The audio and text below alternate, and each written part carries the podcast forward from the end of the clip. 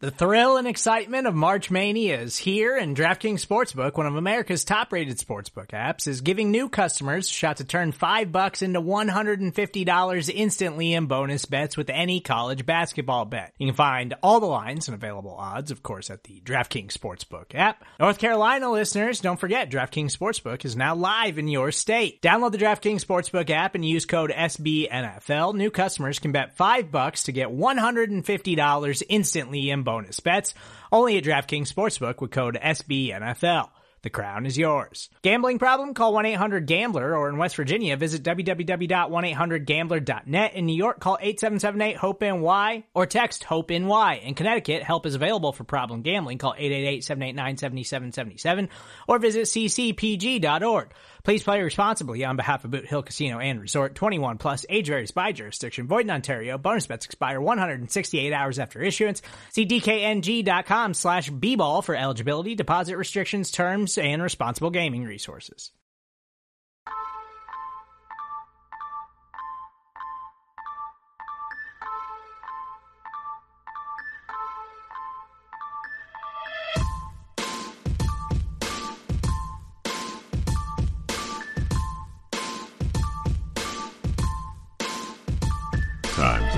Put your pencils down because it's time for the Star Seminar. And now, here are your hosts, Rabble Rouser and Danny Phantom. Welcome, one and all, to another edition of the STAR Seminar. This is a team taught class. I'm one of your professors. I'm Dr. Rabble Rouser, and with me is full professor Danny Phantom. Dr. Phantom, how are you this fine evening? You know, I'm doing okay. Um, speaking of a doctor, um, I'm just uh, just came off my first colonoscopy, uh, so I will say that uh, I'm glad that's behind me. I am listed as day to day, uh, recovering fine. Um, I will say this though, uh, they do not oversell the prep part. Uh, everything was fine, but the the solution stuff. I don't know if you have uh, done this or not, but uh, the, the solution that you're they're required to drink, it's uh, it's it's a lot of it. It's uh, it's not only unpleasant in taste, uh, but I, I was able to get through that okay. But the volume that you have to drink Mhm. is just incredible, and I have to say that I had trouble with the last part and uh, got a little bit uh, nauseated, but nonetheless got through it, feeling feeling fine. And I will say, everyone out there, definitely, you know, early detection is very important. So make sure you you do the deed and get that done. But it was not something I was looking forward to. So Rabs, my question for you on this fine day is, what is something that you dread doing, or that you just dread happening? Uh, this is this may feel like a little bit of a glib a- answer, but I, I think the the one thing that I dread most in in my life is being eaten alive. And so, it, the, the, you know, th this is kind of macabre, but there's a very very high percentage of species, animals, whatever, that die by being eaten alive, like eaten while they're still partially conscious. And so that there's nothing there's nothing worse for me than than that than a moment where I like I'm being eaten and I know I'm dying. And the worst way, of course, would be to be eaten alive by the undead. So I would say that I dread nothing more than um, than something that is a, actually a very high likelihood, which is uh, the zombie apocalypse in which I'm caught and surrounded and I can't escape and I get eaten alive by zombies. I was really thinking you were gonna go with something with like a shark or something, you know, or some, right. something. Uh, so you kind of threw a little curve there. It's uh, okay. That's uh, welcome to the show, everybody. You know, you got colonoscopy and zombie apocalypse. This is what you're getting today. So uh, glad you can join us. But speaking of joining us, what do we got going on today? Uh, I'm actually really excited today because uh, what we've decided to do for our next two episodes is to assemble our Oxnard gang. So um, uh, you and I actually had the first time, uh, the opportunity for the first time to meet in person last year uh, when we went to Oxnard for training camp, and we were joined there by um, a couple of guys who I've actually met before at previous camps, uh, Tony Thompson and uh, the great Yuma Cactus. So we've actually asked those two uh, fellas to join us um, for two weeks actually to talk about what we're anticipating looking for in camp, some of the some of the sort of position battles that we're looking forward to, etc. This week we'll talk about the offense, and then next week we'll get the gang together again and we'll look at the various defensive positions. So uh, I love talking football with these guys. You know, eh, usually every day after camp, uh, we go out to a local bar, you know, local pub, uh, you know, local eatery, whatever it is, and sit and digest what we've just seen and, you know, kind of, you know, argue and tease things out. So this is going to be an opportunity to kind of reconnect with those guys and do the same. So I, I know I'm really looking forward to it. Yeah, I tell you what, when I walked in that pizza parlor and, you know, had never met you guys and uh, it, it's, it's just so weird how you walk into a, an atmosphere that is so comfortable and it's just flowing with all that Cowboys goodness. And I remember, you know, meeting Yuma and and and uh, you know Tony for the first time, and it's just, it's just, I just love talking to those guys. It's just fantastic. I'm so excited about this, and you know what? There's a lot to talk about with uh, this Cowboys roster. So, um, yeah, let's let's do this. Absolutely. Without further ado, let's get those cats in here. All right. It is with the greatest pleasure and no little amount of nostalgia that I welcome into the studio the Oxnard Gang. So joining uh, Mr. Phantom and myself are two estimable gentlemen, uh, Tony Thompson and the great Yuma Cactus. Gentlemen, welcome.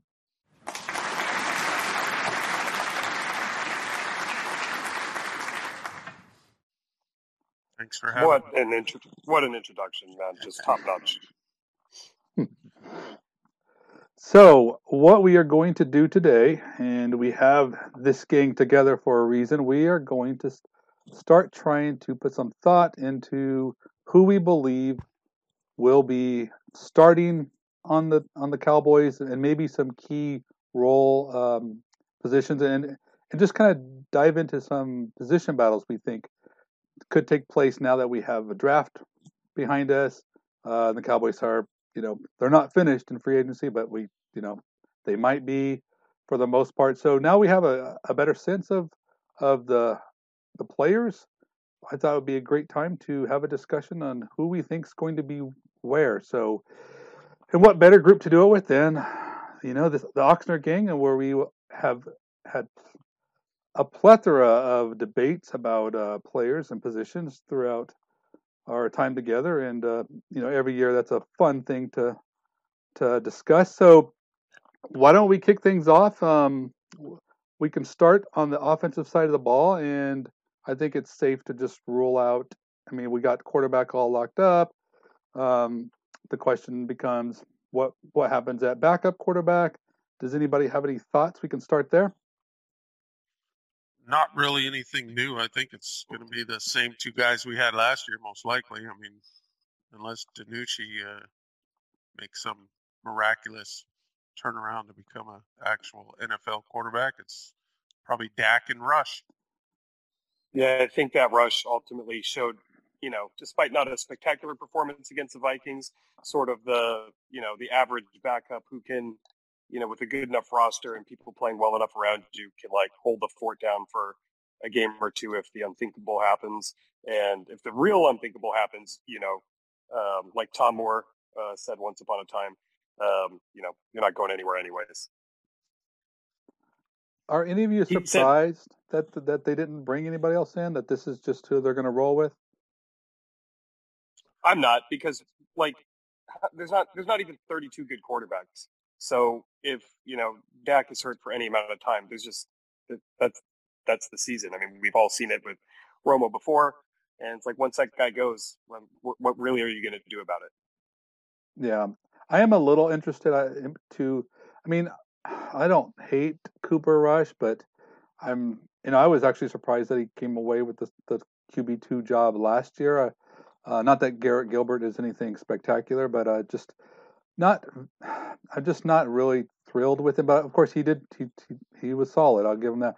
But I'm a little bit intrigued by Will Grier and what the Cowboys. I mean, they obviously signed you know signed him for a reason. I mean, what what are what is their plans there? So that could be something of interest as when we get into training camp and see what happens with with him.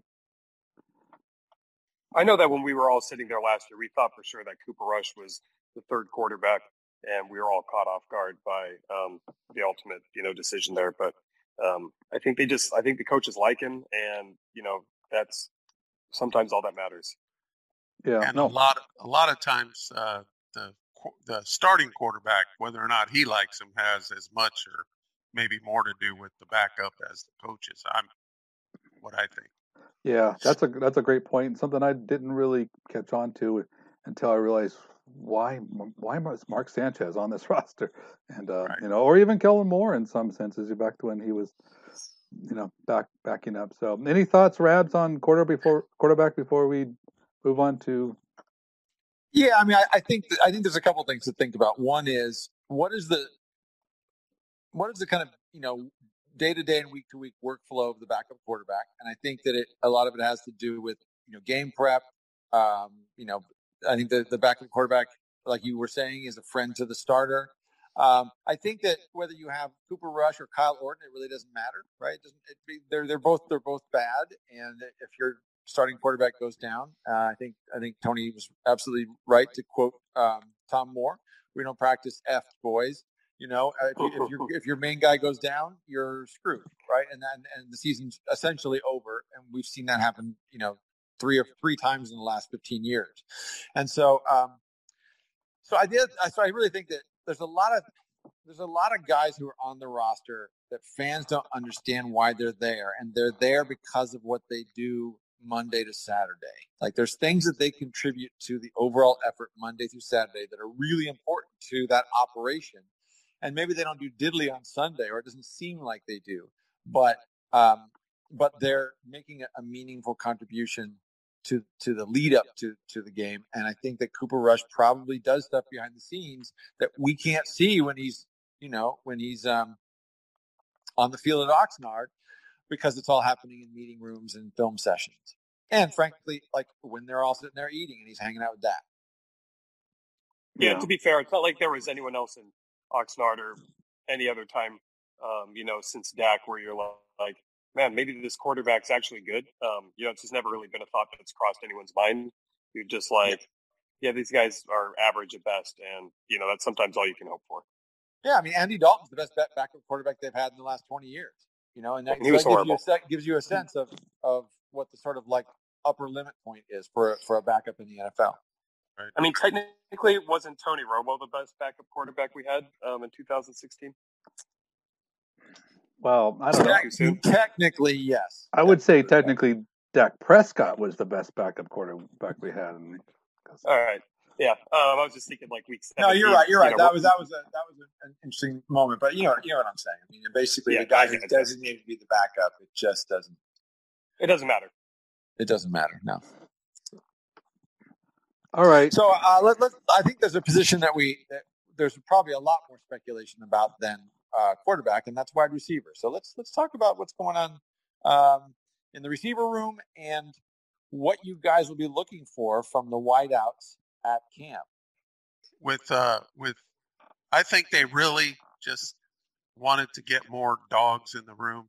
And I think Tolbert is that. If you watch any highlights of him, he's he's chirping all the time. He's more of a Dez type. I mean, uh, CD is like that too. Um, I don't know about James Washington, but that's why I think they moved on from from uh, Amari more than the money. I, you know, they could have made the money work easily. So I think they're going for that, and and Tolbert and CD, and then you got Gallup going to be out for a while, so they say. Who knows? So then you've got three uh, for sure's there, I think, and that's it. And then it's going to be battling Fehoko. That he didn't show much last year.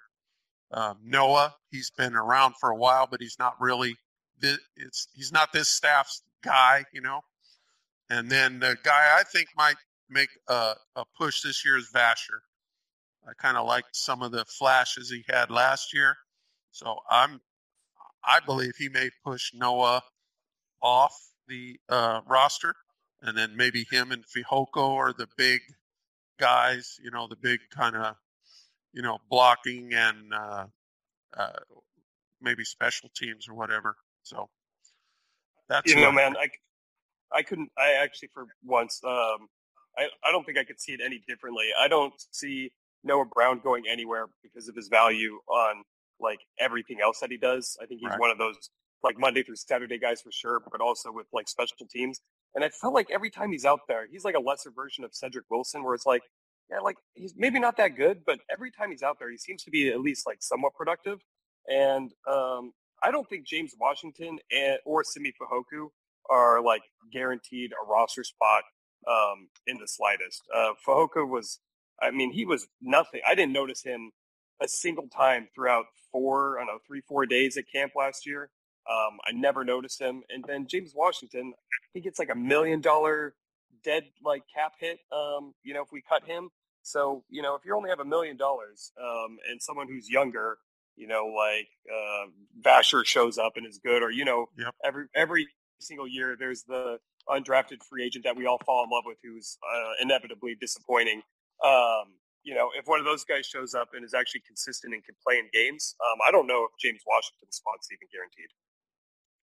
No, I agree. I don't think that's guaranteed at all. I think he was brought in so that they didn't didn't feel like they had to get somebody.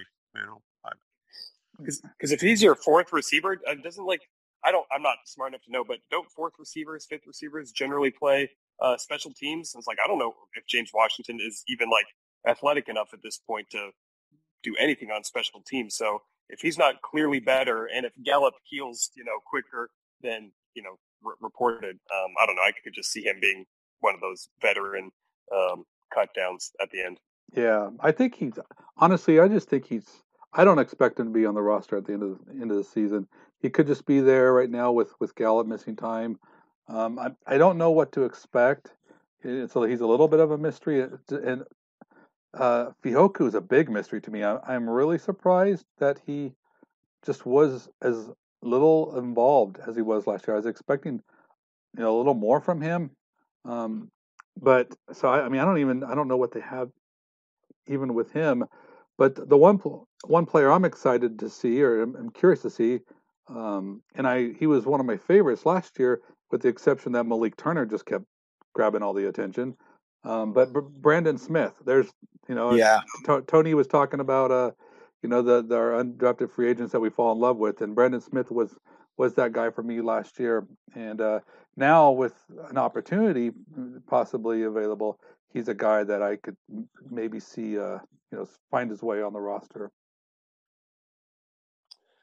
Yeah, hundred percent. I, I wouldn't be surprised to see uh, James Washington um, starts the season on the roster, but doesn't finish it, as you were just suggesting, Dan. I think that uh, it's likely that he's insurance against two things. One, obviously, Gallup's early season, uh, re- you know, recovery, and um, two, the development of y- young guys. So I think that it wouldn't be surpri- it wouldn't surprise me at all to see him like you know cut after week six or something when Gallup comes back and some other some of the young kids starts to take some snaps as a fourth receiver or starts to play more special teams or something like that. One other thing about Fehoko is I mean I think we can blame him partially, but I think we also have to blame the fact that they had arguably the, I mean I don't even know if it's arguable frankly I think it's probably just a plain statement of fact the top five like receivers in, in the league like the, from one to five I can't think of any team that was better. I mean they they had five really good receivers, uh, all of whom knew their roles and all of whom did their roles really well. So I, I guess the question is like, where was Fehoko supposed to come in? Right. You know, I mean, uh, you know, I mean, sure, it would have been nice if he forced his way in, but like, he's a rookie. They started the year with those five guys established. Um, those guys were all young enough that they, you know, that they wanted to continue to develop them all. And um, so I think I think you know this is this is going to be the camp where I'm really focused on Fehoko because I don't know how much of it was the fact that he wasn't good and or how much of it was the fact that he just had there was just no room. Like you know, there was everybody ahead of him was fulfilling their role and playing brilliantly. Yeah, I just don't remember like a single conversation about him. You know, there was never a day where you're like, man, Fehoko was really good today. But we were talking about, uh, geez, I forgot his name already, who was mentioned earlier, um, the uh, Malik Turner who he had Yeah, like yeah, yeah. days, uh, just like every day. You're like, who is this dude, and why is he always open and catching everything? Um, so that's all. Like that was my disappointment for Hooker. I never expected him to do literally anything last year. Um, I just wanted like that brief glimpse in training camp where you're like, maybe this guy will be good. And like, I don't, I don't, I don't remember anybody saying anything positive about him, which is you know disappointing, no, but not right. I- unexpected. think- Yeah, I think in camp we got we got bubkis from him.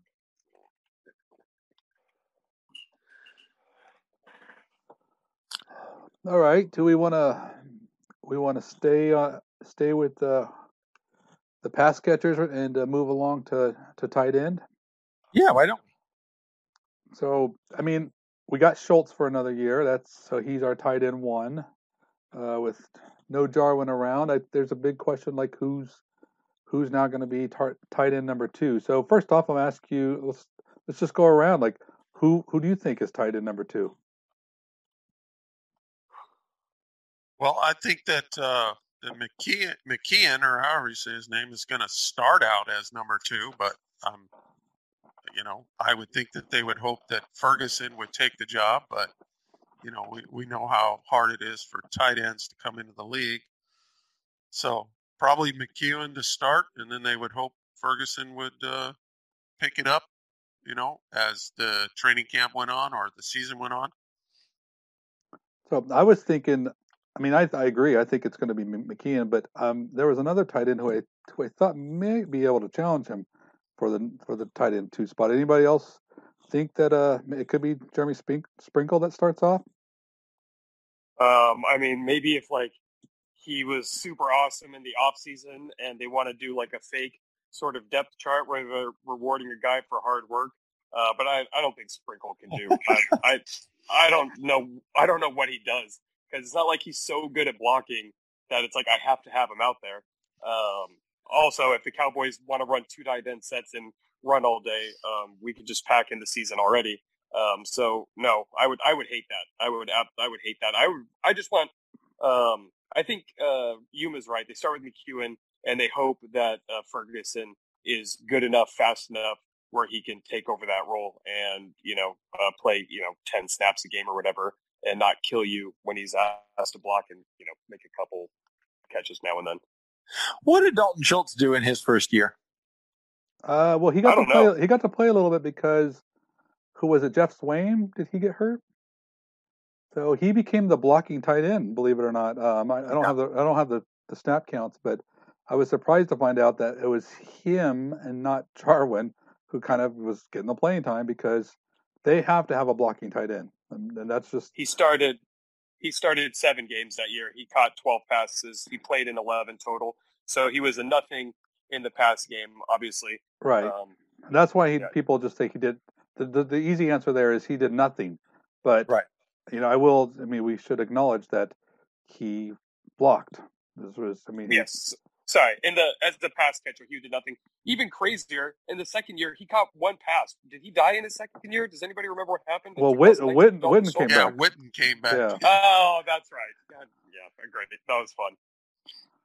Yeah. So I, I guess the reason I asked this question is because I think that um, Jake Ferguson feels like he's probably on the Schultz trajectory, which means that he's probably not going to really do anything until year three. So I think that um, for me, one of the things I'm going to watch most carefully at Oxnard this year is the the tight end battle because I think there's a lot of open questions, and I, and I think that the Cowboys are probably going to be watching it closely too because if those guys like if there's no clear cut number two who seems to have um, the kind of juice to become the heir apparent, I think they're going to have to knuckle down and, and try to re-sign Schultz because otherwise there's there's going to be a gaping hole, and and um, I'm not sure they can afford that given how important the tight end is to their offense.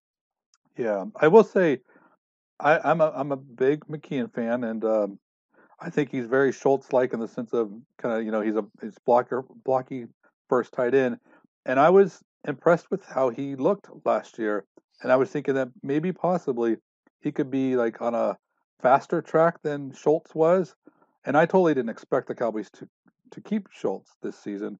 So I was thinking, well, here we go. Let's go two years of McKe- McKeon and see what we got. Um, but then of course, you know, he got hurt and don't really know exactly what we have in him. But yeah, we definitely. I don't. I have very small expectations of Ferguson. uh, for year one. I don't think Sure. that he'll, Yeah. you know, he'll, he'll I think he'll probably get it. I think I predicted like less than double digit targets. but That's, I just, that's where I, I just don't expect much from him. But I do know the Cowboys value blocking, so I think that Sprinkle is in the mix there because of that. Um, but How many tight ends can they carry? well, it's, it's going to be three or four, right? Is that what typically what they do? Yeah, I think, I think they can carry four, especially given how often they want to go to two tight end sets. I, I think they can justify four. I think if they want to carry down. four. Go ahead, Yuma. I was just going to say, I think it comes down to whether or not they keep a fullback. yeah. I Yeah, think that right. usually they'll keep three tight ends if they keep a fullback, four tight ends if they don't. Okay. I think I think the other thing to think about when we talk about both tight ends and linebackers is the special teams changes they made a couple years ago. I think what, what that what that meant for special teams is that guys who have like 250 50 pound bodies are actually more valuable now because the, the there's a lot fewer of the big guys, the 300 pounders on special teams. So they have to carry a certain number of linebackers and tight ends um, and fullbacks. You know those kind of guys who have those those kind of size bodies just to kind of make special teams work. And so um, I think that there's a likelihood that, that they're going to go long at tight end because they're going to need to for special teams. But then, but then the question becomes, okay, tight ends three and four have to play in multiple, be on multiple special teams units. So who are those guys who Right. can do that? Can Ferguson do that? I mean, because I think that if he can, that's probably where his main contribution is going to be in year one. If he can Sure. work his way into where he's on like three of the special team units, that's a victory. You know, we we need to start doing a gloaty dance if that happens. So let's let's switch gears and, and talk about um, the other quote unquote skill position. So running back, what are um, let's start let's start with you, Tony. What are you what are you looking for uh, at the running back position um, when you make your way to Oxnard this summer? I mean, like, is it terrible to say like nothing? Uh, because we know It's know terrible. that Zeke. Okay, yeah, it's bad pod, bad pod for sure. But I mean, Zeke is going to play, you know, 15, 16, 17 games. They're going to give him the ball all the time. Tony Pollard will maybe. I, here's what I'm looking for: Will Tony Pollard play any slot receiver, or are they comfortable just having him continue to be, you know, the change of pace back? Because I think we all like Tony Pollard probably a little bit better than Zeke at this point in terms of you know actually making big plays, despite all the other you know little things that Zeke does well. Um, and then like you know, can Rico Dowdle uh, bounce back? Because I know he had that uh, you know rough ending to the training camp there. Um, but like they didn't do anything. They are completely like they are surprisingly content with their running back situation heading into the season, which uh, caught me a bit off guard. I was not going to be shocked if they drafted one. Yeah. I, I was actually I have to say I was expecting him to draft one. Um, Yes. well, I'll, talk, I'll talk about I'll talk about why later, but I want to hear from some from some other others of you. Danny, uh, Yuma, thoughts? Uh, well, honestly, the, the, what I'm most curious about is the what they think is going to happen in the future and how they go about the now and and dealing with it. I mean, they're gonna are they gonna run Zeke into the ground and then then move to Pollard? Are they gonna just get what they can out of Pollard and then move on from him? I, I don't. I wish I knew what they wanted to do because I I almost think that they don't know what they want to do because I I was really confused that they played Zeke as much as they did with with him ailing with Pollard so effective as he was. That just puzzled me. There's really no reason for it. It's yes, it's crazy. So I I what I'm looking for is I I, I want to know what they're going to do. I don't. Both those guys are great, are are good running backs. Um, Pollard's got less mileage on him, so he's got more burst right now. So, I mean, I think most most people would would say, you know, he's I, I don't want to say better because better means so much, but you know, he's just like I'll just he has more explosiveness. So we want to see him have more reps. But to me, I'm just I'm really um, perplexed. But yeah, at the same time too, Rabs, uh, I also were was very uh, com- surprised by their lack of uh, running back in, in the draft. So I think they thought that there was that running backs would last. I think they had, they had their eyes on a couple guys, and, and I thought they thought they might last until the fifth round. They would spend one of those fifth rounders on on a running back. Um, It So I seemed though heard- that I they heard- really liked. It seemed like in that fifth round though, like they had those three guys, and they wanted those three guys that they ended up getting. Um, I can't remember all of their names because somehow my brain has turned to mush in the last couple of weeks. Uh, but just like listening to the draft show, um, you know, like recap, it sounded like they were really hoping they could get the three dudes that they got in the fifth round. And so I just never felt like there was any urgency to get a running back, which is fine because it's just a running back, but surprising given, you know, the lack of, you know, options if something goes wrong here.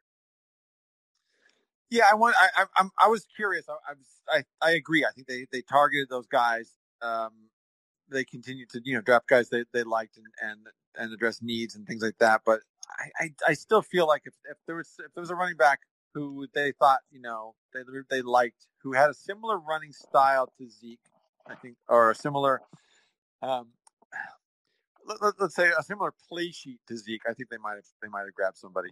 Um, well, I heard something early in the in the offseason and then didn't hear much about it, but it sort of stuck with me because I think it's I think it's right, and so I'm hoping that it's true.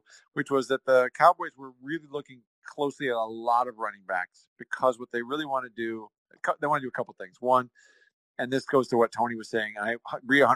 One of the things I'm actually going to be most interested in uh, at Oxnard is what they're doing with Pollard. Are they actually going to do something different with him? Like have him play more the position he played at Memphis, where he was a kind of slot receiver and then also a, a sometime running back. I, I think one of the things that they want to try to do is find a running back who can who can fill in for Zeke, both you know to to give him a blow during the game, but also if he goes down with the injury and run the same plays because it because I think one of the things they, that they that they want to do is uh, make Pollard a kind of Deebo Samuel quote unquote type weapon where he's you know playing from multiple angles, he's in motion, he's lining up all over the place. You're taking advantage of his receiving ability and his suddenness in space. Um, but then you, but then if Zeke goes down, you don't have to pull him out of that and like you know, and, and then sort of like you know forget about half the half the play calls on your play sheet because now he's not able to do that anymore. You continue to to leave him at that position, uh, maximize him as a weapon, and you get some other dude to come in and run Zeke's plays. And so, I think that I think they're going to be hitting the waiver wire at the end of camp. Frankly, I, I, don't think there's anybody in the roster who can do that. I don't think that Rico Dowdle or any of the other dudes are anything more than like camp bodies who they like because they, as we were saying earlier, do cool stuff between Tuesday and Saturday. But um, I wouldn't be surprised to see them draft a, or not draft, but uh, acquire after cut down a kind of veteran running back who's pretty good between the tackles, who's a pretty good one cut runner, who can basically run Zeke's play so that the team can practice the same plays all week long.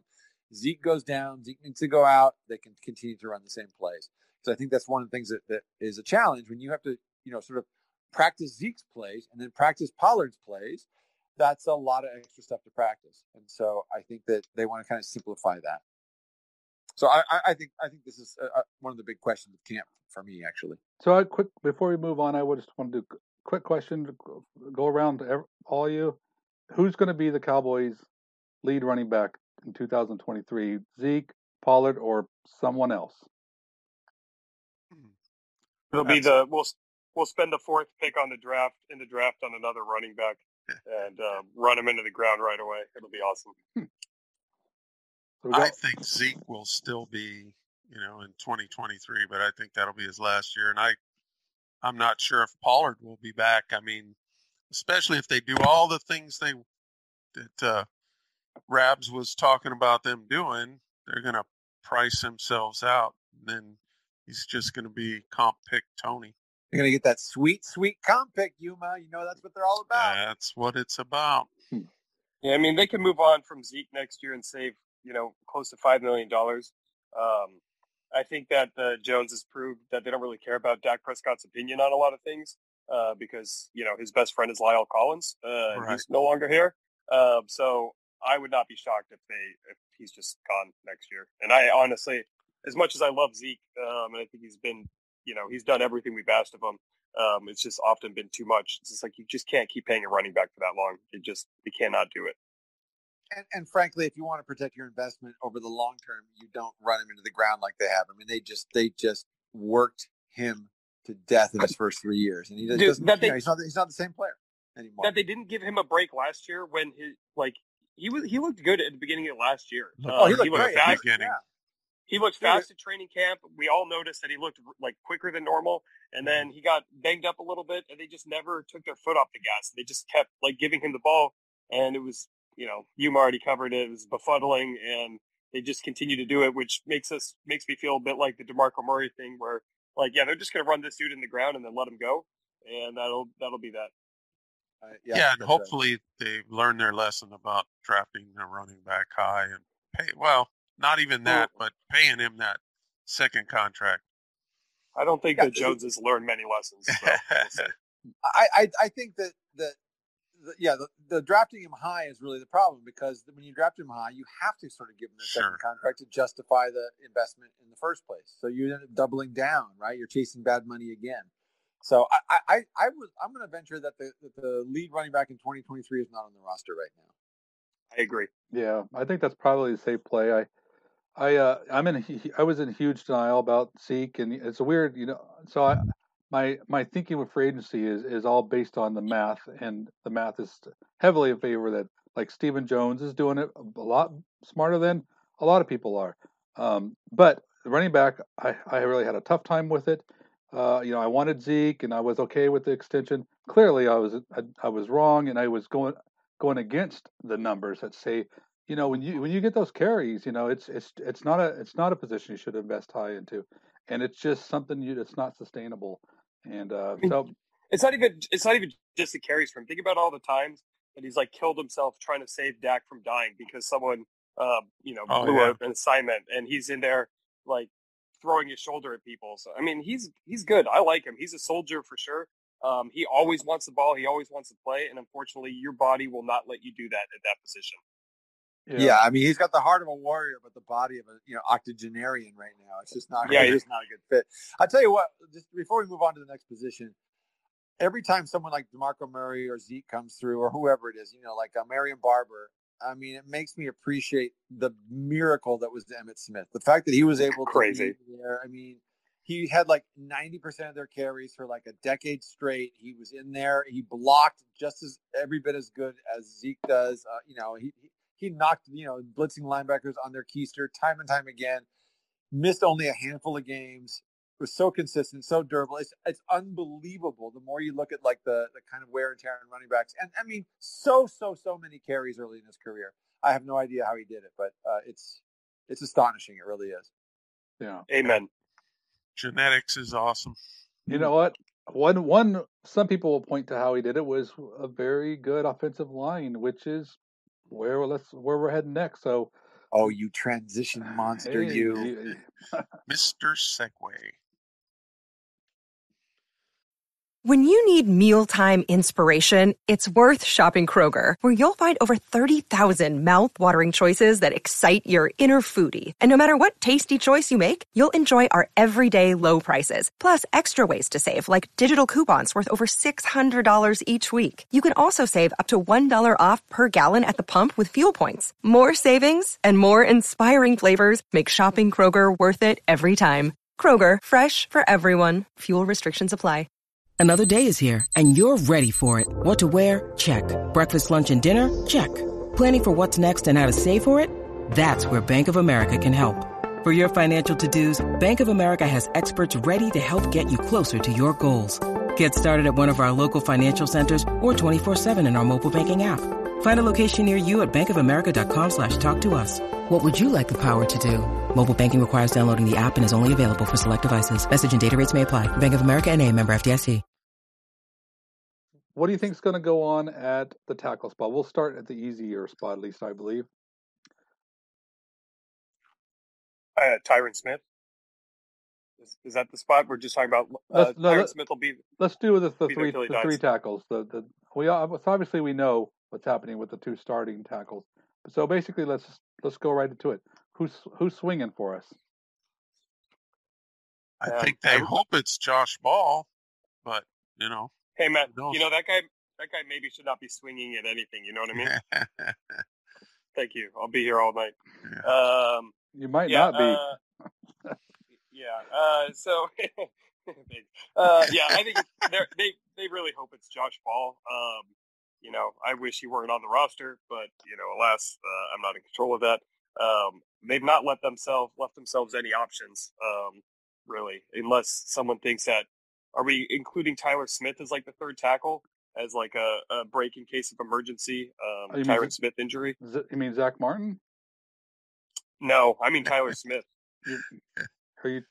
Yeah, I, I, think they are. I think they are actually. I think that they want him to replace Tyron Smith down the road anyway, and I think that if if he develops with with any rapidity, you know, with any kind of speed, I think that they like let's say, let's say that um, you know if, if Tyron goes down during a game, I think they'll they'll replace him with Josh Ball. If Tyron goes down during a game and then is out for six games, I think they swing. I think they, they swing Tyler Smith out there because I, they, I you know they, they'll be you know I, I, I think that they see uh, Ball as a right tackle. Frankly, I mean I, that one of the pieces of information, one of the few useful pieces of information that came out of their post draft pressers was the fact that um, you know the kid they drafted from South Dakota, they really see him as a left tackle, and and they see Josh Ball as a right tackle uh, right now. So I wonder if that's because he you know, has limited feet or something, or I'm not sure exactly what's going on. But um, it seems to me that if you know if he's the swing, if he's the game day swing, that's fine.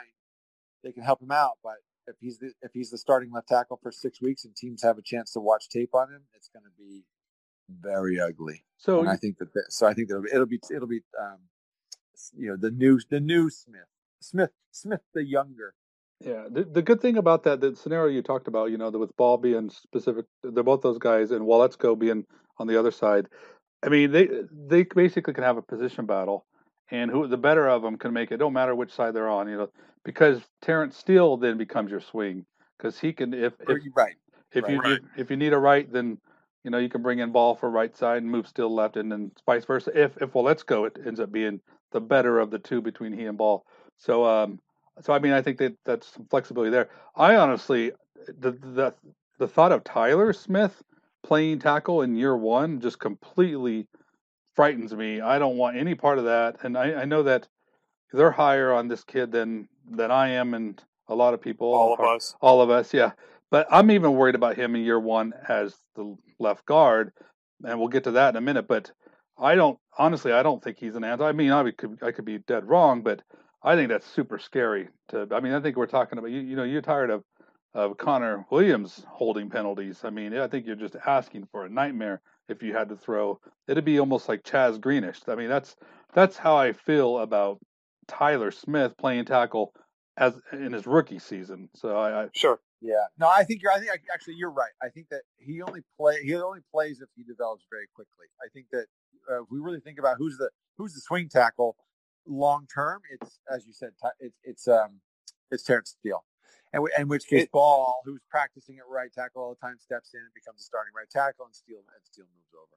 So are we talking? Yeah. So it's like when we say swing tackle, though, Steele, that's more like he's a starting right tackle with versatility. With versatility, like when I think swing tackle, I think he's like I think like six offensive linemen, like your first guy sort of in.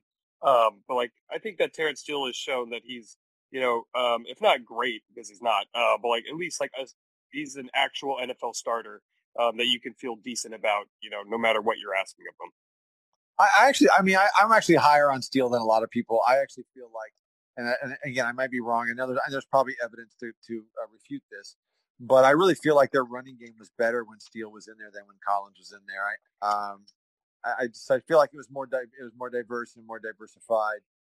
Um, you know, just so I think that when we when we're talking about backup tackle or you know the tackle to replace Tyron Smith, I think we're really talking about two scenarios here. One, during the game in which he gets injured, yep. and then two, the subsequent games. And I think those are those will actually be different people who would who would fill in in those cases. This is probably the thing I'm most excited to watch at training camp. Um, is like you know I'm, I'm not going to bother with Tyron and Zack Martin um, you know, I'll watch them obviously in like one on ones, but I, am not like super interested in them just because I know how good they are. Um, but watching, you know, like what's Tyler Smith look like? Uh, does Josh Ball look like he can do anything? And then like how quickly can we get Waletzko up to speed because his physical profile is such. I don't think he's going to be strong enough in year one, uh, but I would like to see him try to block DeMarcus Lawrence in a one on one rep because that might be hmm. um, the funniest thing I've ever seen. yeah, Waletzko's he's got a lot of tools that they like that everybody would like, you know, to have in a, especially a left tackle, but probably a ways I mean, off. You guys, he's a he's a two or three year project. He's got to right. be. And I think I think he's there's there's there's just so many things he's got to overcome. The level of competition, the the, the fact that he hasn't had good coaching, the fact that his technique is raw. Uh, I mean, he's got incredible physical tools, it's a great piece of marble to try to to try to sculpt, but um, you know, I mean, eh, if he if he's playing anytime before like 2025, we're in big trouble. Oh yeah, oh for sure. You know, or you never know. I mean, you look at Terence Steele. What you know, if they, if they uh if they get see, I think actually Terence Steele has a more had a more NFL ready body and demeanor from the beginning. Uh, Waletzko. Well, let's go is so he's so long. I I I think Terence Steele actually had some ballast to him. He had some sand in his pants, as they say, and um, you know he wasn't great year year one because his technique was was terrible because he had you know didn't receive good you know coaching, particularly you know in terms of the run game in college. But Waletzko is light years behind him. He's a better athlete. His upside sure. higher. Right, and that's going to be a thing. I think they're going to have to try to keep him on the roster too. Uh, well, yeah, I, mean, I, I, I, don't I, think you can so, get to the practice squad. I, do think I, I do think it's interesting that they basically have um, eschewed a veteran swing tackle this year. It feels like they they've decided that go, rather than going with a Tynan Nsekhe or that kind of guy um, that they've done the last few years, who's kind of you know just a journeyman, but the journeyman who does cost a, you know, a little bit. They've decided that what they want to do is is draft and invest and, and try to try to develop guys, not unlike they did, if you recall, in the like early to mid 2000s with Jermey Parnell. Parnell. You know, yep. where you invest in a guy with some athletic tools, you give him some good coaching. And if you remember, in 2014, he came in for um, Doug Free and, and acquitted himself very well, and the, and the offense didn't really miss a beat. Uh, he was he was he was very good. Of course, then earned himself a big contract. Yeah. I think they want to try to do the same thing with some of these other cats. And, and frankly, that's what they're doing right now with, with Terence Steele. So, um, I, I, think it's a I think it's an interesting shift in strategy, and it might just be happenstance, but it just it also it feels like in some ways they're trying to you know maybe allocate resources a little bit differently. Yeah, and speaking of that too, it, and I don't know if this is just me being you know speculating too much here, but I, I feel like they they see something in ball that we don't see, in, in, in his progression because, I mean, a they they let La'el Collins go, and and b they've done nothing in the in free agency to to get like the next Nsekhe. So we well, we got all of our marbles in the basket of Ball and Waletzko for our swing tackle if Tyron Smith gets hurt, and, and he always does. So that makes me feel like they they must feel a little better about about Ball. I mean, maybe I'm just like being optimistic or that, but it just seems like it's well, kind of risky of what they're doing if, if they did not feel that way. You might be right, um, but the prevailing thought I've had throughout this offseason is like I don't think they're trying to win very much this year, um, and I think they're ready to. I, I think that Mike McCarthy's getting a bit of the short straw, um, and they're ready to sort of move on and try to steal Sean Payton, which will somehow cost draft capital. Um, and so I, I think that they don't care um, what happens, uh, which is a bit disappointing heading into a season. That's... I couldn't disagree more. I think they care very much, and I think that they um, just don't don't value the same things we value. I I, I think that so they don't value your quarterback's health or like a wide receiver. No, they do. No, they do. To. They do. They do. But I think one of the things that one of the things that that we always undervalue because we're not there is what's happening in the locker room. And I think that they got rid of Amari Cooper and La'el Collins, not because of talent, obviously, not because of sure. contract, obviously, but because they thought they were both jerks. Yeah, and they, no, they I don't. Both, I... They were both corrupting the chemistry in the locker room. They weren't, as as Yuma was saying, uh, Amari wasn't enough of a dog. La'el, La'el has always had sort of questionable work habits, and I think that they just um, got fed up with those guys. And so I, I think that they really feel like this is an addition by subtraction that they're gonna they're gonna be better because they're actually addressing their culture by getting rid of two of the most prominent malcontents who basically corrupted and and were, were sort of locker I wouldn't say locker room cancers. They weren't like TO, um, but they were they were diminishing, I think, the work ethic and attitude in the locker room. And so I think sure. they feel like I feel like I think they feel like the talent is lower, but the uh, the effort and the camaraderie is higher, and they believe that that's going to over. I think going to compensate for the loss of talent. All right. Well, when Tyler Smith is playing left tackle in Week Four, and uh, we're dying while Dak is, you know, Dak's trying not to get his head ripped off. Um, let's revisit this and say that maybe talent is sometimes more important than uh, you know what's well, happening in the locker room. In, in, that case, they shouldn't have drafted Micah Parsons. They should have they should have drafted uh, an offensive tackle when they had a chance. Because sure. honestly, honestly, uh, that was the one opportunity they had to draft that position. And, yep. and, and so it doesn't, you know, having La'el Collins is not going to solve that problem. Uh, it, it would help a little bit. I don't know. I don't. I don't. I actually don't think there's much of a drop off between La'el Collins and Terence Steele myself. No, I don't. I don't. I think I like Terence Steele maybe better than La'el Collins. I'm saying when something goes wrong and now you're down a tackle and you have nothing back, um, you have you have nothing uh, behind these two that's proven as a proven commodity in any way. Anyway, this has been a long conversation about but, backup tackles. Um, it's interesting yeah, though. Yeah. I mean, so I mean, it's either it's either one of those two theories. It's either they're, they're they don't care about winning or they're they have confidence in what they have and I, I agree with Rabs in there. I don't. I mean, as long as we've known the Joneses, I mean, they may not do things right, but I never, I can't, I can't think for the life of me that they would not have any other goal than but, trying to, to, uh, you know, win, go as far as they can go. So whether it's McCarthy's last year or not, they're gonna go. They're gonna do their best to try to, to, you know, run this thing out the best they can. So, so two, yeah, I, I, two things about this. So people talking about this is McCarthy's last year. McCarthy is going to be here for eight years, you guys. He's going to be oh, here for God. a long ass time. Okay, oh, he's going to be here for a long time. Uh, he, might be, he, might not be, here quite as long as Jason Garrett, but he's going to be here for a long time because he is is a competent coach, and he's a competent coach.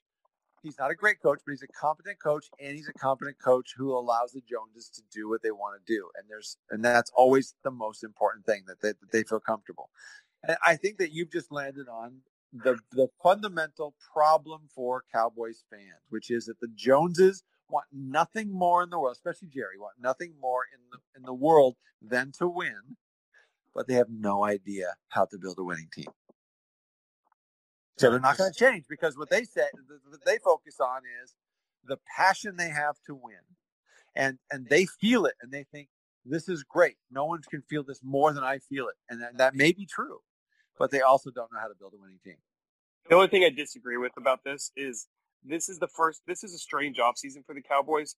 Normally, before the draft, they they sign like the Ty Nsekhes. They go and sort of fill, like they plug all those little holes, so that when they get into the draft, if CeeDee Lamb is there, they can take CeeDee Lamb. I think if CeeDee Lamb was there at like 24, let's say like Chris Olave was there at 24, I still think they were taking Tyler Smith.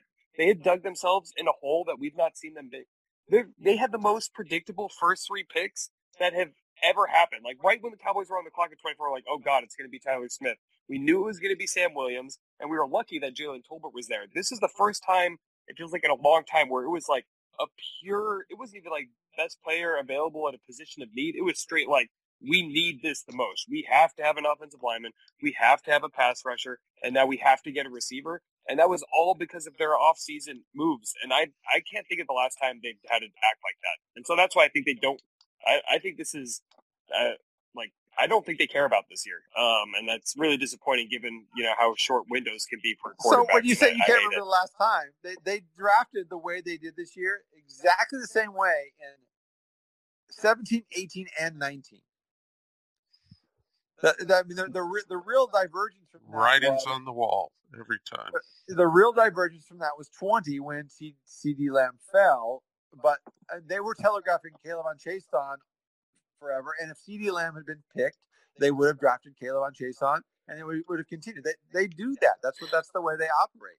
Um, um, I guess I, I guess what I'm saying, like, I think if this were this, if that draft, the same scenario played out this year, I don't think we're taking CeeDee Lamb. I don't care where he was rated. I think that they were such. I think they were so dug in on fixing those holes. Um, I don't know. I just this was I don't know. Um, but, but I, I could be wrong thing. for sure.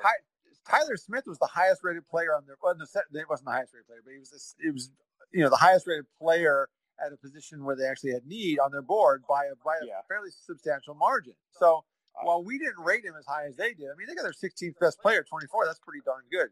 Uh, we can we can fault the evaluation, but I don't think we can fault the pick or the or the process.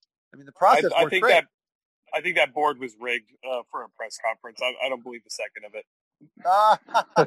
so you think they, they had a someone? Some, they, they hired some kind of uh, intern to like quickly like oh yeah print out that Jerry could oh, flash.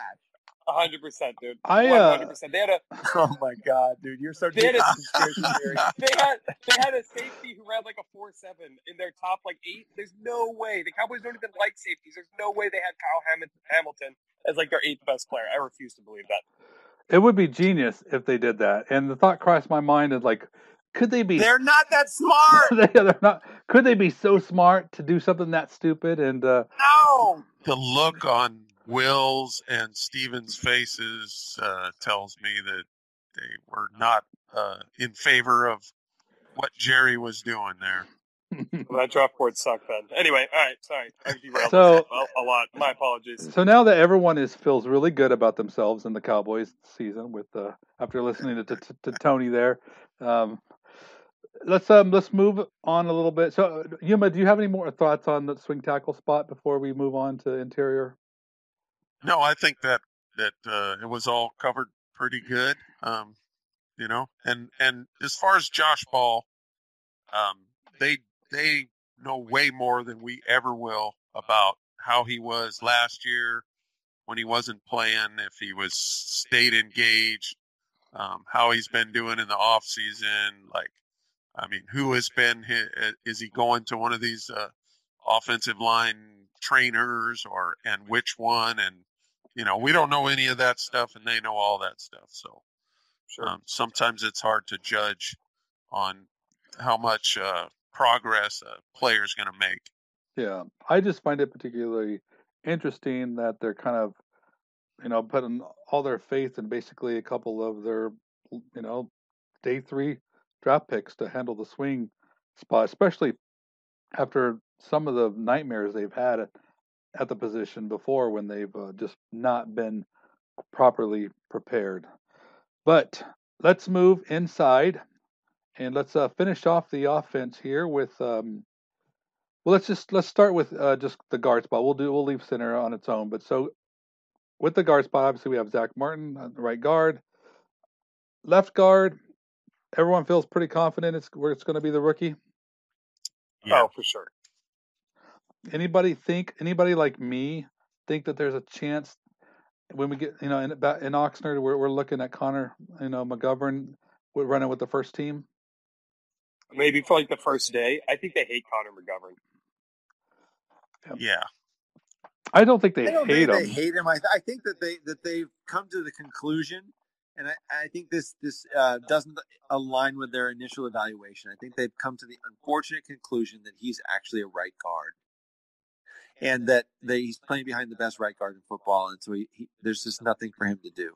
He doesn't have the particular skill set to play left guard, and so they are like, "What do we do now? We just drafted this guy. They liked him a lot as a player." But he's really he's really a, a right guard. What do you do? And so um, I, I think they probably like him fine. I think they just feel very strongly that he's not a left guard, doesn't have the skill set to play left guard. yeah, I think they showed that by giving him a shot and then saying, "Whoops, our mistake," taking him back out. Yeah, I mean, I, th- I think what you know one one of the things that, that they that they really seemed to say last year, or maybe maybe it came out like after the season, but I think that one of the things the coaching staff felt that was happening was that the league and the and the referees in the league just sort of saw Connor Williams as a guy who holds, right? And so he wasn't necessarily. I mean, he was probably holding more than other players, but it was one of those things where he was also like getting called for holding on a higher percentage of the plays where he was actually holding than other players were because he was developing that reputation. And they felt like they needed to do something about that because, as we all saw, his holding penalties were derailing their offense, particularly as the offense began to stall a little bit. So they tried Connor. They tried Connor McGovern. It didn't work, and they had to go back. And so um, that that's that's what led to this to this drafting of, of Tyler Smith. I, I think the rookie's going to be fine. I think he's actually. Uh, I think that the things that he that he struggles with are simple fixes, and and the things that he brings are the things you can't coach. Right? He's got a lot. He's got a nasty. He's a nasty sob when he plays. He's got uh, really good feet. He's very athletic. He just got has received second rate coaching, and his technique stinks, and particularly particularly what he does with his hands when he fires off. I think once he learns to do that, he'll he'll be fine. And I think it's something that can be taught within the within the, the breadth of the off season. Are we sure that um, Joe Philbin can actually teach anybody to play offensive line? And I'm not trying to be uh, Debbie Downer about everything, but like, uh, what offensive lineman has gotten better under Joe Philbin? The Terence Steele bump Terence is from, Steele. but Terence Steele's from Big Duke. Like he's um, like he goes to work with him um, in the off season. Um, I know that like he actually literally couldn't work with Joe Philbin. That's not allowed. But like Terence Steele's um, got better in the off season. Like he showed up after like his rookie year and was suddenly a better player. Um, and No, no, I no question, no question. So y- I, you know what I mean? Yeah, yeah, no, I, I totally hear you. I, I, what someone said recently on a podcast I was listening to, and I thought this was a really insightful thing, which is that the way that the the collective bargaining agreement is structured now, players can't really actually develop with their position coaches. There's just not enough time, and there's particularly no Okay. time during the season. There's no time during the season. So Right. what happens is the players who develop are the ones who take the initiative to go out and and and basically hire a coach who will coach them in the off season because their actual position coach does not have the time anymore. So Joe Philbin's job is not to develop players, unfortunately. His job is to design the um, the offensive game plan and to teach guys the basic techniques they, they believe in to you know to execute that plan going into the season. But guys are going to develop because they're going to do exactly what you said Terence, Terence Steele did. Um, so that I don't know if that's on Joe Philbin. I think that that's true across across the league. Offensive line coaches just simply don't have. They're not allowed to have the time to develop. my only cou- my only counterpoint to that is like Dante Scarnecchia, who like the Cowboys are the only team in the NFL who have to have five first round picks on their offensive line in order for it to like function. It seems where like the Patriots, for example, with like Dante Scarnecchia, have gotten away with you know a, a mishmash of dudes. Uh, yeah, well, yeah, sure. Uh, but like whatever he's coaching, it's it's better than what we've been doing. So um, I don't disagree with that statement. I just think that there's uh, got to be coaches who are able to uh, get around that by just being better. Because you know, there's people who are better at every job in the world. Yeah, yeah. I, mean, I- I think he's probably a better offensive line coach than pretty much everybody else. But I think you know Joe Philbin may be a second or third tier offensive line coach. I mean, he's pretty. He's a he's a good and well respected offensive line coach. They they don't have a deficiency there. I think uh, other than other than the fact that there's just a kind of built in uh, deficiency um, thanks to the new collective bargaining agreement. Okay. Yeah, I to me, uh, like I was super impressed with Philbin the first year he showed up. Of course, he was just because everybody everybody was really played really well, and and so it just looked like it was his doing. Uh, I kind of agree with Tony in the sense of like, well, where have where have players gotten better? And in in, in some regards, like when you talk about the Connors, they've looked like they've gotten worse. And They got worse. so I, I guess I'm a little op- more open minded to the possibility that maybe they're not gaining much from Philbin as, as I thought they were. Um, but so to me, it's still a mystery. I don't know, but I, I will say this, you know, and and n- none of the linemen are terrible. So I mean, even even as as great as they're not becoming or developing, you're the Cowboys have have good depth because you just look at you know seven eight players deep when you talk about your Brandon Knights and you know, and and and like Matt Farniok is another one, and we'll get to center in a second. But um, you know, they they play well. I mean, he's got players that are doing a pretty good job. So I don't know. I guess to me, it's still a, a question mark as how I, as far as how I feel about Philbin. sure.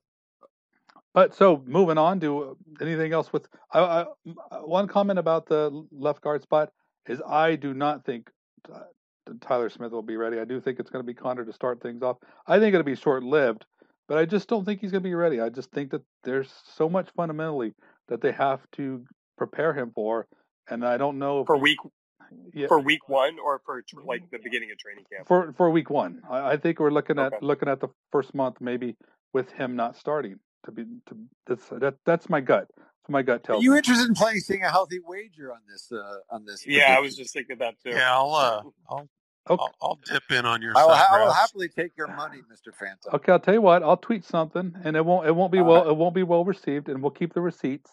And uh, all right, all right, yeah, you go ahead. We'll keep the receipts. But um, I, I would be, I would be. I mean, unless he's unless he's injured for most of preseason, you know that that happens to Ricky rookies sometimes. They get dinged a little and they just miss so much of that developmental time. But if he doesn't miss that developmental time, I think there's no question that he's the starter week one. I mean, we could all agree he's not NFL ready right now, right? Do you agree? He's not NFL ready right now. I don't think he's NFL ready at tackle. I think he can play guard. Um, I think he can play guard right now. Okay. I think And he not- improves your run game like day one. Right away. Right. away. Right away. Like the second he steps on the field, he's killing guys. Okay. Maybe So not you- Ridgeway, but you know other guys.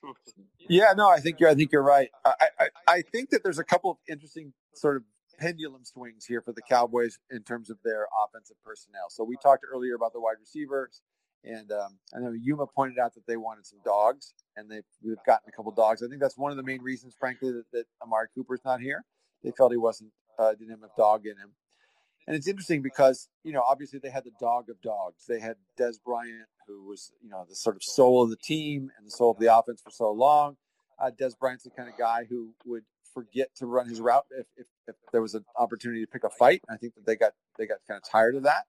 That he was talking constantly during during camp, and that's very you know during practices, and frankly, that's wearying. But and I think they wanted to. Go, they, they, I think that they wanted to go away from that. And really thought that Amari Cooper was a, a, a breath of a breath of fresh air in comparison because he just kind of quietly goes about his, his work. And then I think that they began to miss the dog in Dez Bryant um, as Amari Cooper, you know, was here for his third and fourth year. I, I so I think that they are swinging that pendulum back. I also think that they had the power left guard in Ron Leary for several years. And then when they, but and I think that they loved having that power guard and, and the, the fact that he could kind of you know protect the top of the pocket. But they also were like, you know, he can't really pull, and so there's a there's a whole set of of, um, of runs that they can run to the right with Zack Martin, but they couldn't run to the left because he didn't have the feet to execute those sort of pin and pulls and those kinds of things. And so I thought that I think they believed that they could diversify their run game if they had a, a, offensive guard who had a little bit better feet, who was a little bit more mobile, who was a you know an offensive, a, a sort of really mobile left, sort of left tackle in college who had good feet. That's who they of course drafted. And so um, then they realized, oh wait, this guy doesn't in his pants. He's getting pushed back in his pocket all the time. We really missed that power guard.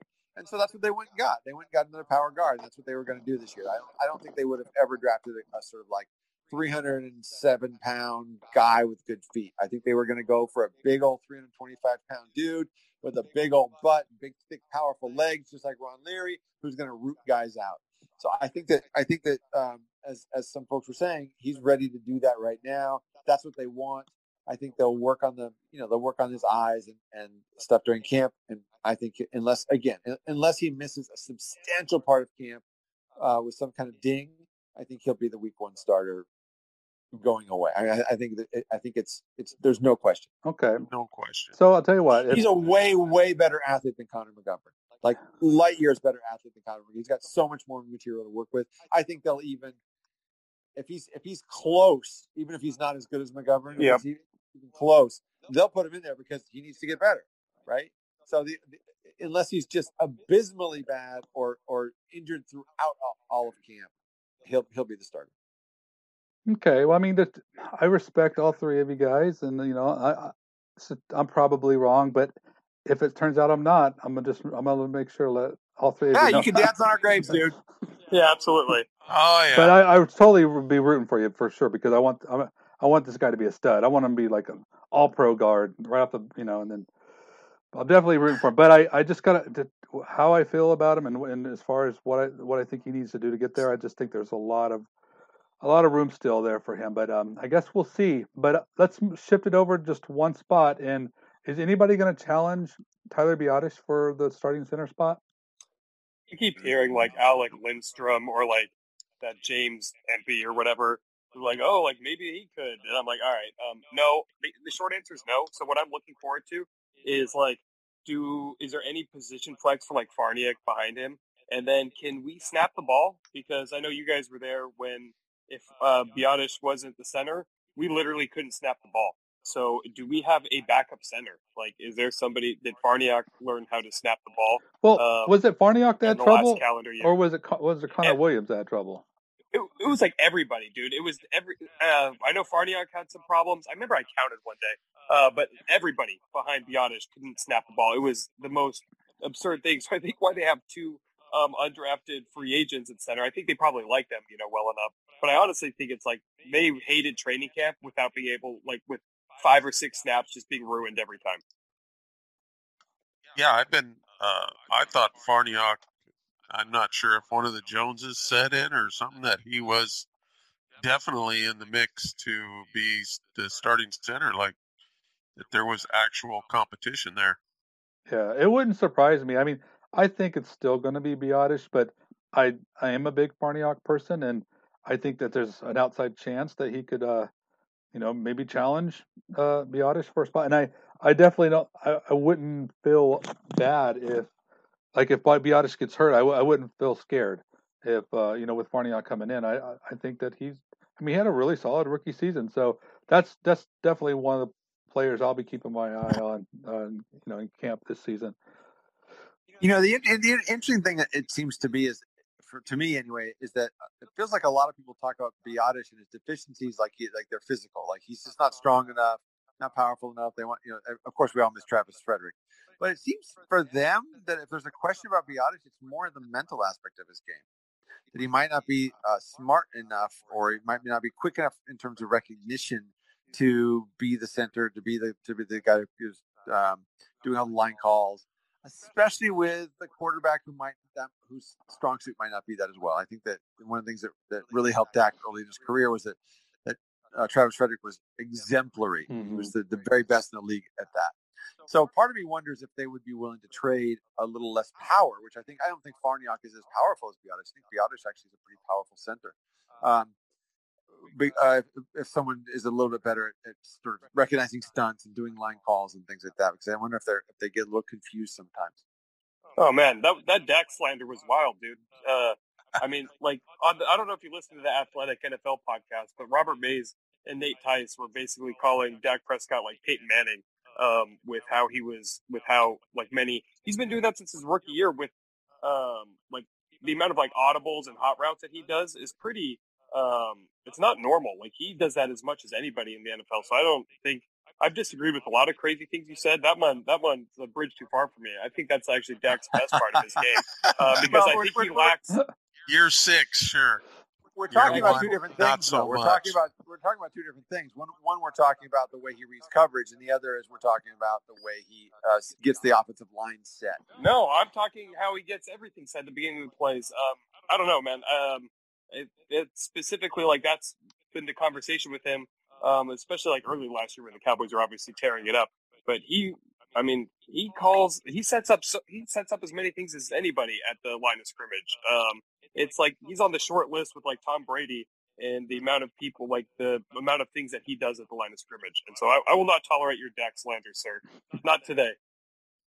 Well, I, I, will, I will only say one, a couple, a couple of things in response to that. One, I said early in his career, and two, uh, I think that he got better at it thanks to Mr. Travis Frederick. Sure, I that I, I do not disagree with. So that's fine. Now I've got a point on maybe going to a center with a little less power when you can have Zack Martin on one side and Tyler Smith on the other. It's going to definitely help. You know, with your center not being maybe as strong as as the other guy yeah. That's right. That's right. Yeah, you Agreed. can go with Mark Stepnoski when you have Kevin Gogan and Nate Newton. exactly. Yeah. And that's that may be the biggest factor of all of them is is you know that right there. I mean, they definitely were lacking that too. So who knows? Maybe Biadasz turns into like some star, you know, breakout season with when he has you know, guys on either side. So. So let me let me ask you one you all one question. So uh, you know when coaches are, are thinking about who makes the team, what they're really thinking is is who's who's going to be like you know the game day uh, actives, right? So they usually go with seven, sometimes eight offensive linemen. Who are the let's just let's just do seven because that's a little bit more of a challenge. Who are the seven, assuming assuming good health, seven game day actives on the offensive line? Well, let's roll. So we got the five that we all agree who's five, right? I mean, Tyler. We'll, yeah, we'll, I, think, I, think, we can all agree who the five starters are. Yeah. So who are who are our two game day swings? Well, it's got to be Farniok and and um, Ball at this point. Well, what about? I, mean, yeah. I you don't think McGovern's out of the mix now? I mean, well, does he play center? I mean, your your interior guy probably needs to play center unless one of your guards is going to kick in and do that. with only Yeah, seven. But don't they have to have eight now? Isn't that like a rule of Oh. having Oh, yeah, extra? be, yeah. Okay, well that solves that extra, problem. then. If, Yeah, that, if that's true, then McGovern's, the, McGovern's your eighth because he's Right. also picking up fullback snaps. yeah, Yeah. Yeah, but Ball and Farniok uh, for sure are like the next the other two guys for that And, right now. Is there is there anybody else who could work their way in? I mean, it's, I guess what I'm, what I'm the reason I'm asking is, is it seems pretty clear. Like you know, people are always talking about camp, camp battles, and the reality is like we're going to go into camp with 45 of the 53 roster spots already decided. Yep. And so um, it seems to me again, unless there's some sort of catastrophic injury, that the Barring game day injury. is pretty much set, right? I think the the only way I see any of this changing is if like Alec Lindstrom um, or Empey are like stronger and bigger, like they show up somehow like bigger than we thought they would be, and they're strong enough, and one of them just is lights out. Um, that's the only way, and that only gets them to like replace Farniok because I don't think they're going to go with a rookie guard and a rookie center. That would be um, you know pretty bananas. But I think that though one of those two could take Farniok's spot quite easily. Well, sorry, easily. I mean, it's the most feasible outcome of uh, an out of nowhere person on the line. Right. right. The only the only actual uh, battle. Yeah, it's like backup center. I'm telling you, Farniok couldn't snap the ball last uh, training camp. I remember this visit vividly. So I, I've got um, I don't know. I got a bad taste in my mouth from him. You got a bad taste in your mouth from everything.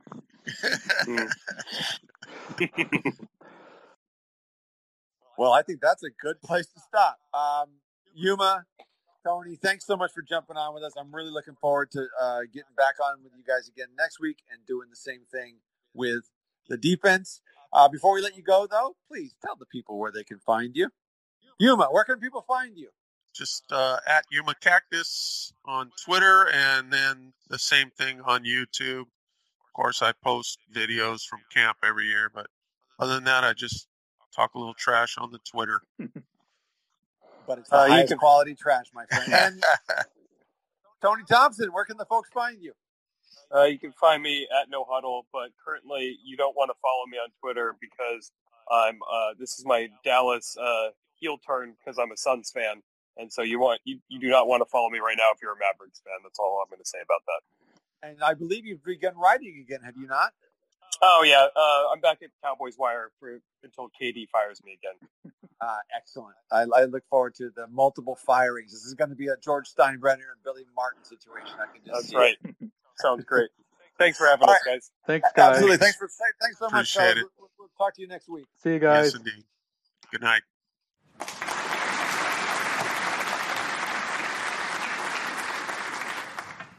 So you know that that was great, Rabs. You know, I mean, like you know we we said earlier, it's it's just it's always fun to get the gang, you know, to hang out with those guys, and uh, you know you know those guys a lot longer than I have, and uh, but absolutely, it's just great conversation, and you're and you're always gonna you're gonna get something when you know whenever you get Tony and you in the same room and stuff. It's just you know you're you're always gonna get something. So I I always look forward to to listening to that, and uh, um, but that is all we have for today.